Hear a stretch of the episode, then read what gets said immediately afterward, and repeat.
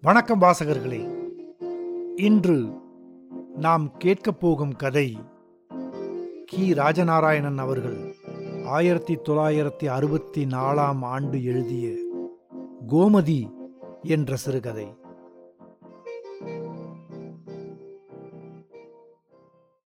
கோமதி செட்டியாருக்கு வயசு முப்பது. அவனது பெற்றோர்கள் அவனுக்கு பெண் குழந்தை என்று நினைத்துத்தான் கோமதி என்று பெயர் வைத்தார்கள். அவனுக்கு முன் பிறந்த ஏழும் அசல் பெண்கள். இவனுக்கு சிறு பிராயத்திலிருந்தே ஜடை போட்டு பூ வைத்துக் கொள்வதிலும் வளை அணிந்து கொள்வதிலும் கொள்ளை ஆசை. உருவம் ஆணாக இருந்தாலும் இயல்பு அச்சு அசல் பெண்ணாகவே வளர்ந்து வந்தான். நீட்டி நீட்டி தலையசைத்து பேசுவது அவனுக்கு குழந்தையாக இருக்கும்போதுதான் பொருத்தமாக இருந்தது. பெண் குழந்தைகளோடுதான் விருப்பமாக விளையாடப் போவான். ஆண்களோடு விளையாட வேண்டியது ஏற்பட்டுவிட்டால் வீடு கட்டி கல்யாணம் பண்ணி விளையாடும் விளையாட்டில்தான் பிரியம் அதிகம். அதிலும் மணப்பெண்ணாக தன்னை வைப்பதென்றால்தான் விளையாட வர சம்மதிப்பான். வயசு ஆக ஆக அவன் ஆண்களோடு சேர்ந்து பழகுவதையே விட்டுவிட்டான். பெண்கள் இருக்கும் இடங்களில்தான் சதா அவனை பார்க்கலாம். ஏதாவது அதிசயமான சங்கதியை கேள்விப்பட்டால் பட்டென்று கையை தட்டி இடதுகை மணிக்கட்டின் மேல் வலது முழங்கையை ஊன்றி ஆள்காட்டி விரலை கொக்கிபோல் வளைத்து தன் மூக்கின் மேல் ஒட்ட வைத்துக் கொள்வான். அகலமான கருஞ்சாந்து பொட்டை வைத்து வெற்றிலை போட்டுக்கொண்டு கீழ் உதட்டை துருத்தியும் நாக்கை நாக்கை நீட்டியும் சிகப்பாக பிடித்திருக்கிறதா என்று அடிக்கடி பார்த்து கொள்வான் தலைமுடியை அள்ளிச் சொருகி கொப்பு வைத்து பூ வைத்துக் கொள்வான். அவன் அணிந்திருக்கும் பாடி பெண்கள் அணிந்து கொள்ளும் ஜம்பரின் மாடலில் அமைந்திருக்கும். மேலே போட்டுக்கொள்ளும் துண்டை அடிக்கடி மாறாப்பை சரி பண்ணுவது போல இழுத்து இழுத்து விட்டுக்கொண்டு இடுப்பை இடதும் வலதும் ஆட்டி அசல் பெண்களைப் போல் கையை ஒய்யாரமாக வீசி நடப்பான். எவ்வன புருஷர்களைக் கண்டுவிட்டால் கோமதிக்கு எங்கோ இல்லாத வெட்கம் வந்துவிடும். பெண்கள் இவனை வித்தியாசமாகவே நினைப்பது இல்லை நடத்துவதும் இல்லை. இவன் எங்கு சென்றாலும் இவனை பிரியமாக வைத்துக் கொள்வார்கள். ஆண் பெண் சம்பந்தமான பால் உணர்ச்சி கதைகளை சொல்லி அவர்களை மகிழ்விப்பான். மனசை தொடும்படியான ஒப்பாரிகளை பாடி அவர்களின் கண்ணீரை வரவழைப்பான். ஆனால் ஒரு இடத்தில் நிலைத்து இருக்க மாட்டான். ஒரு வீட்டில் சில நாள் இருப்பான். திடீரென்று சொல்லாமல் கொல்லாமல் இன்னொரு வீட்டிற்கு போய்விடுவான். இவனுக்கு ஒரே ஒரு கலை அற்புதமாக கைவந்திருந்தது. சமையல் பண்ணுவதில் இவனுக்கு நிகர் இவனேதான். விருந்து நாட்களில் கோமதி கோமதி என்று இவனுக்கு ஏகப்பட்ட கிராக்கி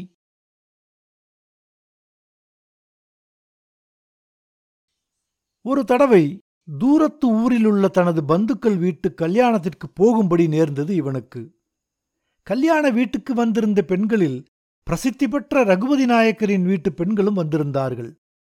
அவர்களுடைய அழகையும் நகை ஆபரணங்களையும் உடைகளையும் உல்லாசமான பேச்சுக்களையும் கண்டு கோமதி அப்படியே சொக்கிப் போய்விட்டான். ரகுபதி நாயக்கரின் இளைய பேத்தி குமாரி சுலோ இவனை கண்டதும் இவனுடைய அங்க அசைவுகளையும் தழுக்கையும் கண்டு தன் வைர வளையல் குலுங்க கைகொட்டி கலகலவென சிரித்தாள். அந்தச் சிரிப்பில் கோமதி தன் மனசை பறிகொடுத்தான். அவளால் தன் சிரிப்பை அடக்க முடியாமல் கண்களில் பொங்கிய கண்ணீரை துடைத்து கொண்டாள். சிரிப்பை அடக்க அவள் அவனோடு பேச்சு கொடுத்தாள். ரகுபதி நாயக்கரின் வீட்டுப் பெண்களுக்கு இவனைப் பற்றி அங்கிருந்த ஒருத்தி விஸ்தாரமாகச் சொல்லி அறிமுகம் செய்து வைத்தாள். பெண்கள் விலகி உட்கார்ந்து அவனை தங்கள் அருகே உட்கார வைத்துக் கொண்டார்கள். பட்டுச் சேலைகளின் சரசரப்பும் வியர்வையோடு கலந்த மல்லிகைப் பூவின் சுகந்த நெடியும் கோமதியை கிறங்க அடித்தது. பெண்கள் ஒருவருக்கொருவர் காதோடு காதாக பேசிக்கொண்டு சிரிக்கும் ஒளி வளையல் ஒளியோடு போட்டியிட்டது. கோமதி ஏதோ வாய் திறந்து பேச ஆரம்பித்தபோது சுலோ குனிந்து தன் காதை அவன் வாயருகே நீட்டினாள். யகா இந்த சேலை என்ன வேலை? சுலோ சிரித்தாள். சிரித்துவிட்டு இதோ இது ஐநூறு ரூபாய் விலை. அவள் வாயிலிருந்து ஒரு மதுரமான வாடை வீசியது. யக்கா உனக்கு இந்த சேலை ரொம்ப நல்லா இருக்கு. சுலோ மீண்டும் சிரித்தாள். பெண்மைக்கே உரிய நாணம் கலந்த சப்தமில்லாத குமிழ் சிரிப்பு வந்து அவளை குலுக்கியது. நீ எங்க வீட்டுக்கு வாரையா? சமையல் செய்ய? சரி என்ற பாவனையில் தலையை ஆட்டினான் கோமதி. கோமதிக்கு சுலோ தன் வலதுகை நிறைய அணிந்திருந்த வளையல்கள் மீதுதான் கண்ணாக இருந்தது. அந்த வளையல்கள்தான் அவளுடைய சங்கு போன்ற வெண்ணிறமான கைக்கு எவ்வளவு பொருத்தமாக இருந்தது. ரகுபதி நாயக்கரின் வீட்டுப் பெண்கள் எல்லோருமே அப்படித்தான். ஒரு கையில் வைர வளையல்களும் ஒரு கையில் கருவளையல்களும் அணிந்திருப்பார்கள். அந்த வீட்டு பெண்களை நினைத்தாலே சிவந்த உதடுகளும் வெண்மையான பற்களுமே ஞாபகத்துக்கு வரும்.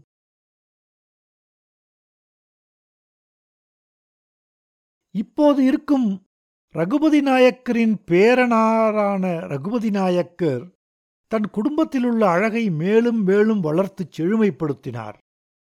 தன்னுடைய அழகு மிகுந்த நான்கு புத்திரர்களுக்கும் ஆந்திர தேசத்திற்கு சென்று தங்க விக்கிரகங்களைப் போலுள்ள எட்டு ஸ்ரீ ரத்தனங்களை கொண்டு வந்து ஆளுக்கு ரெண்டு பேரை கல்யாணம் பண்ணி வைத்தார்.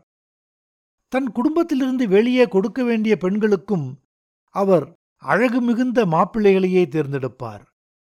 இந்த மாப்பிள்ளைகளுக்கு சொத்து இருக்க வேண்டும் என்ற அவசியமில்லை. அழகு மிகுந்த பெண்ணையும் கொடுத்து அவனுக்கு வேண்டிய சொத்தையும் எழுதி வைப்பார். எவ்வளவு எடுத்துக் கொடுத்தாலும் குறைவுபடாத சம்பத்து இருந்தது அவர்கள் குடும்பத்துக்கு. இப்பேற்பட்ட ஒரு இடத்துக்குத்தான் கோமதி சமையல் உத்தியோகத்துக்கு பெட்டி படுக்கையுடன் போய் சேர்ந்தான்.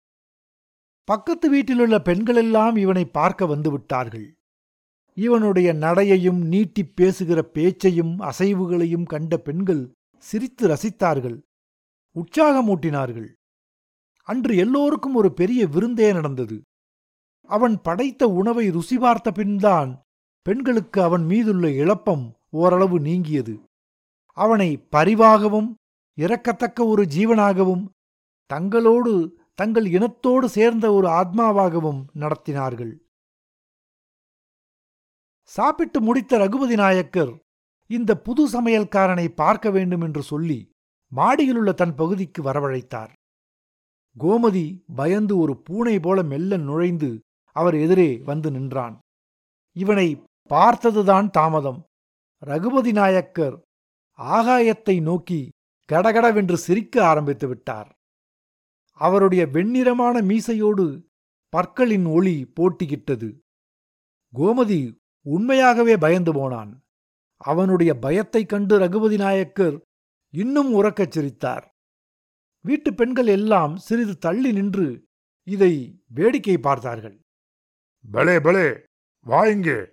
உன் பேர் என்ன? கோமதி. கோமதியா? பேஷ் பேஷ். என்று முழங்காலில் கையால் தட்டிக்கொண்டு மீண்டும் அந்த கடகடத்த சிரிப்பையும் அவிழ்த்து விட்டார் ரகுபதி நாயக்கர். பின்பு எழுந்து தன் பீரோவை திறந்து ஒரு ஜோடி பட்டுக்கரை வேஷ்டிகளை எடுத்து இந்தா பிடி. என்று கொடுத்தனுப்பினார். வேறு யாராவது இருந்தால் இந்த வெகுமதியைக் கண்டு மகிழ்ந்து போயிருப்பார்கள். ஆனால் கோமதி அந்த வேஷ்டிகளை கடைசி வரையும் உடுத்தவே இல்லை. ஒரு நாள் பகல் உணவுக்குப் பிறகு அந்த புறத்தில் பெண்கள் எல்லோரும் சாவகாசமாக உட்கார்ந்திருந்தார்கள். சிலர் பதினைந்தாம் புலியும் சிலர் தாயமும் விளையாடிக் கொண்டிருந்தார்கள். கோமதி ஒரு பெண்ணுக்கு தலையில் பேன் பார்த்து கொண்டிருந்தான். அவனுக்கு திடீரென்று என்ன உற்சாகம் வந்ததோ தெரியவில்லை. தன் இனிமையான பெண் குரலில் சோகம் ததும்ப ஒரு ஒப்பாரியை பாடினான். உணர்ச்சியோடு பாடினான்.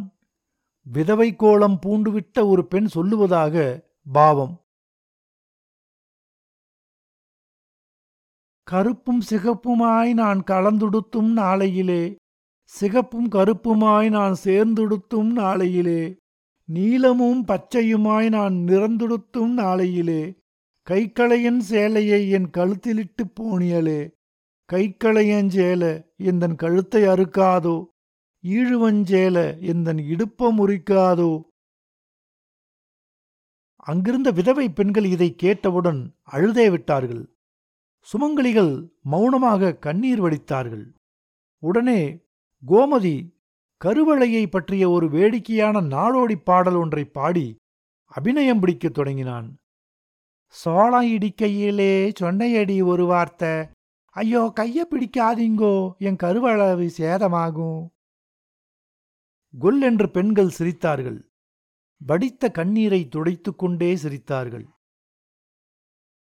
அதிகாலையில் பரபரப்பாகவும் உற்சாகமாகவும் கோமதி வேலை செய்து கொண்டிருந்தான். பெண்கள் குளிக்கும் அறைகளில் கொண்டு போய் வெந்நீர் ரொப்புவதும் சோப்புகளும் துவாலைகளை கொண்டு கொடுப்பதும் அவர்களுக்கு முதுகு தேய்த்து விடுவதுமாக வழக்கமான வேலைகளில் பம்பரமாகச் சுழன்று கொண்டிருந்தான். அவனுடைய சுதாரிப்புக்கு இன்று ஒரு காரணம் உண்டு சுலோவின் அண்ணன் ரகு பட்டணத்திலிருந்து இன்று மாலை லீவுக்கு வருகிறான். தன் அண்ணனைப் பற்றி சுலோ கோமதியிடம் பல சந்தர்ப்பங்களில் சொல்லக் கேட்டிருக்கிறான். அவருக்கு என்னென்ன சமையல் வகைகள் பிடிக்கும் என்றெல்லாம் கேட்டு தெரிந்து கொண்டிருந்தான் கோமதி. அந்த மாலை நேரம் இப்போதே வந்துவிடக்கூடாதா என்று இருந்தது. பிற்பகல் நத்தை போல ஊர்ந்து அந்த மாலை நேரமும் வந்தது. போர்டிகோவுக்குள் கார் வந்து நின்றதும் முன்பக்கம் பெண்கள் எல்லாம் வந்தார்கள். கோமதி மட்டும் கதவு இடுக்கு வழியே ஒளிந்து கொண்டு பார்த்தான். சுலோ ஓடிச் சென்று காரின் பின்கதவை திறந்தாள். ஆண் அழகனான ரகு ஆஜானுபாகுவாக இறங்கி ஜம் என்று நின்றான். பெண்கள் அவனுக்கு திருஷ்டி சுற்றி கழித்து அவன் உள்ளே வர விலகி நின்றார்கள். ரகுவை பார்த்த கோமதிக்கு என்ன செய்வதென்றே தோன்றவில்லை. முதலில் அதிர்ச்சியாயிருந்தது. மளமள என்று கண்களை மூடித் திறந்தான். திடீரென்று எங்கேயும் இல்லாத வெர்க்கம் வந்து அவனை சூழ்ந்து கொண்டது. ஒருவரும் பார்ப்பதற்குள் உள்ளே ஒரே ஓட்டமாக போய் குளிப்பறைக்குள் போய் கதவை பூட்டிக் கொண்டான். இரவு சாப்பாட்டின் போது ரகுவுக்கு சுலோவே பரிமாறினாள். கோமதி மறைவில் நின்று கொண்டு ரகு சுவைத்து சாப்பிடுவதையே வைத்த கண் வாங்காமல் பார்த்து கொண்டிருந்தான். சாப்பாடெல்லாம் புது மாதிரி இருக்கிறது இப்போது சமையலுக்கு யார் இருக்கிறார்கள்? என்று கேட்டான். புது ஆள் வந்திருக்கிறதண்ணா? என்று சொல்லிக்கொண்டே பின்புறம் பார்த்தாள். கோமதி மறைந்து கொண்டு தன்னை பற்றி சொல்ல வேண்டாம் என்று ஜாடை செய்தான். சுலோவும் சிரித்துக்கொண்டே ரகுவுக்கு தோன்றாமல் வேறு பேச்சுக்கு மாற்றிவிட்டாள். ரகு மாடிக்கு போன பிறகு சுலோ கோமதியை கூப்பிட்டு அண்ணா உன்னை பார்த்தால் மிகவும் சந்தோஷப்படுவான். மண்டு நீ ஏன் வேண்டாம் என்று சொன்னாய்? பாலை எடுத்துக்கொண்டு வா என்று சொல்லிவிட்டு அண்ணாவின் அறைக்கு போய்விட்டாள். கோமதிக்கு உடம்பெல்லாம் வேர்த்து படபடவென்று வந்தது. தன்னை சிறிது ஆசுவாசப்படுத்திக் கொண்டு நிலைக்கண்ணாடியின் முன் போய் நின்று தன்னை நன்றாக பார்த்து தலையிலுள்ள பூவை சரிப்படுத்திக் கொண்டான்.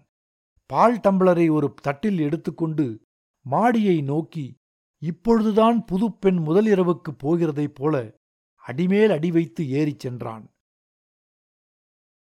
தட்டோடு கை நடுங்கியதால் எங்கே பால் கொட்டிவிடுமோ என்று நினைத்து தம்ளரை ஒரு கையால் பிடித்துக்கொண்டே போனான்.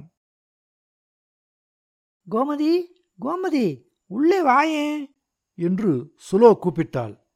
யார் கோமதி? என்று கேட்டான் ரகு. அதுதான் நான் அப்போ சொல்லவில்லையா?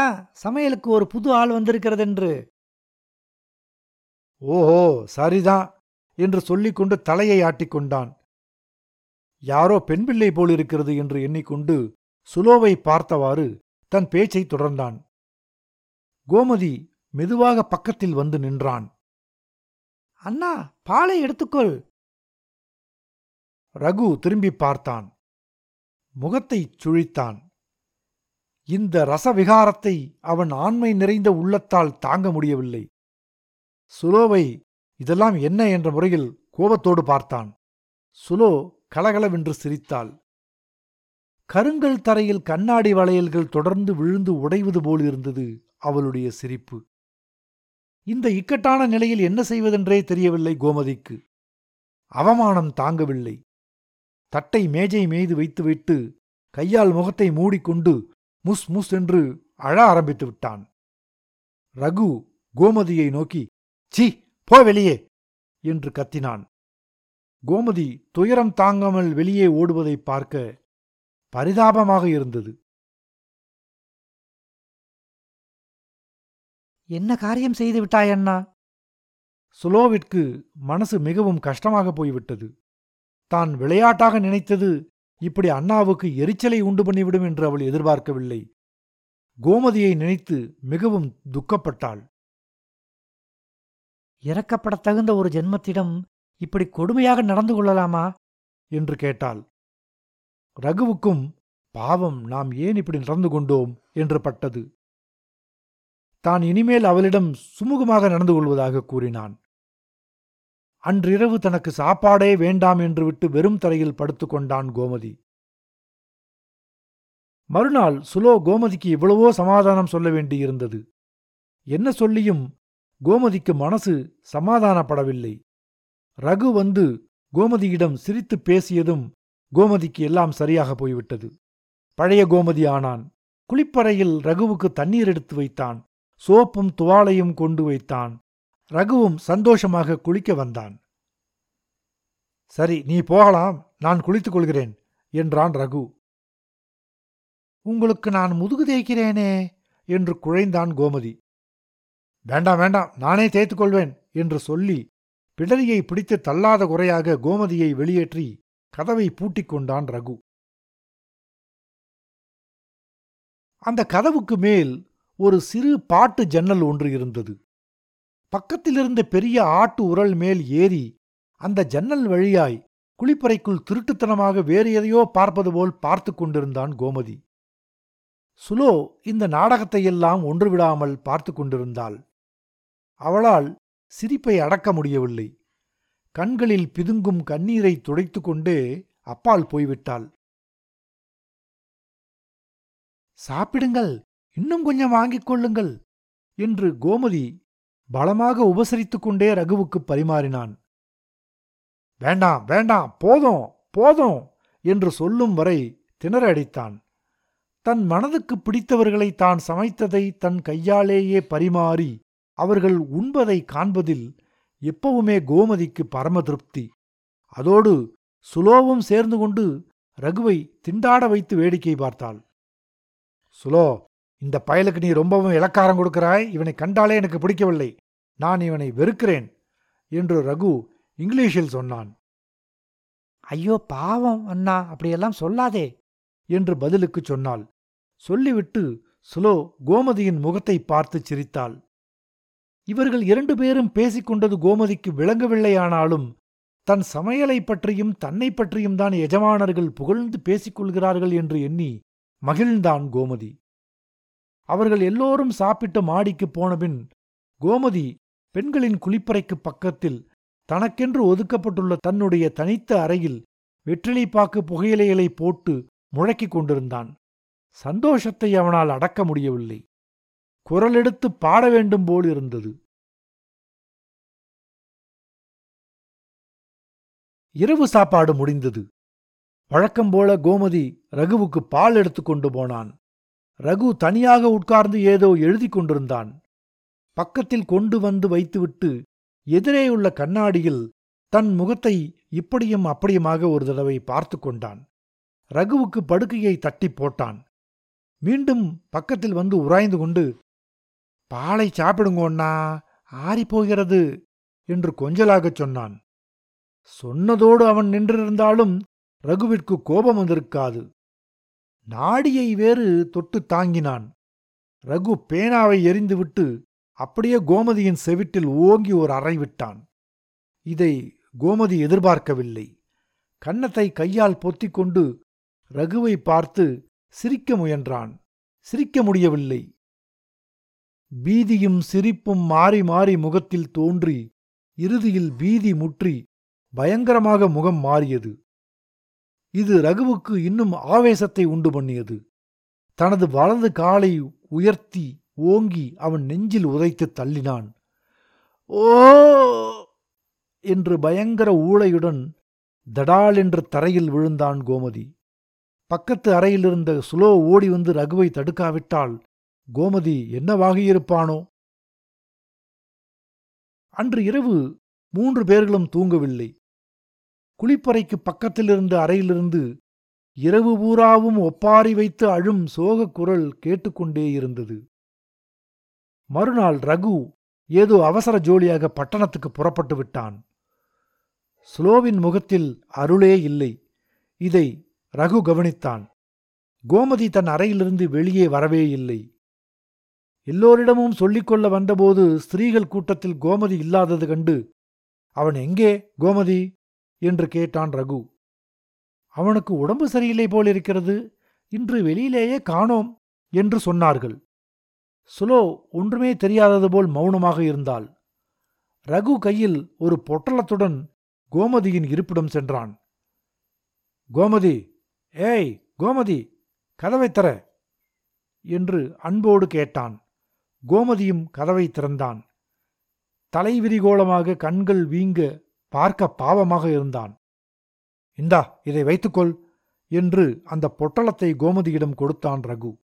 அதை தலை குனிந்தவாறே மௌனமாக வாங்கிக் கொண்டான்.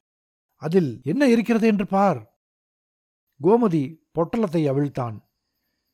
நிறைய செவந்தி பூக்களும் அருமையான கருவளையங்களும் இருந்தன. பெண்கள் எல்லோரும் சிரித்தார்கள்.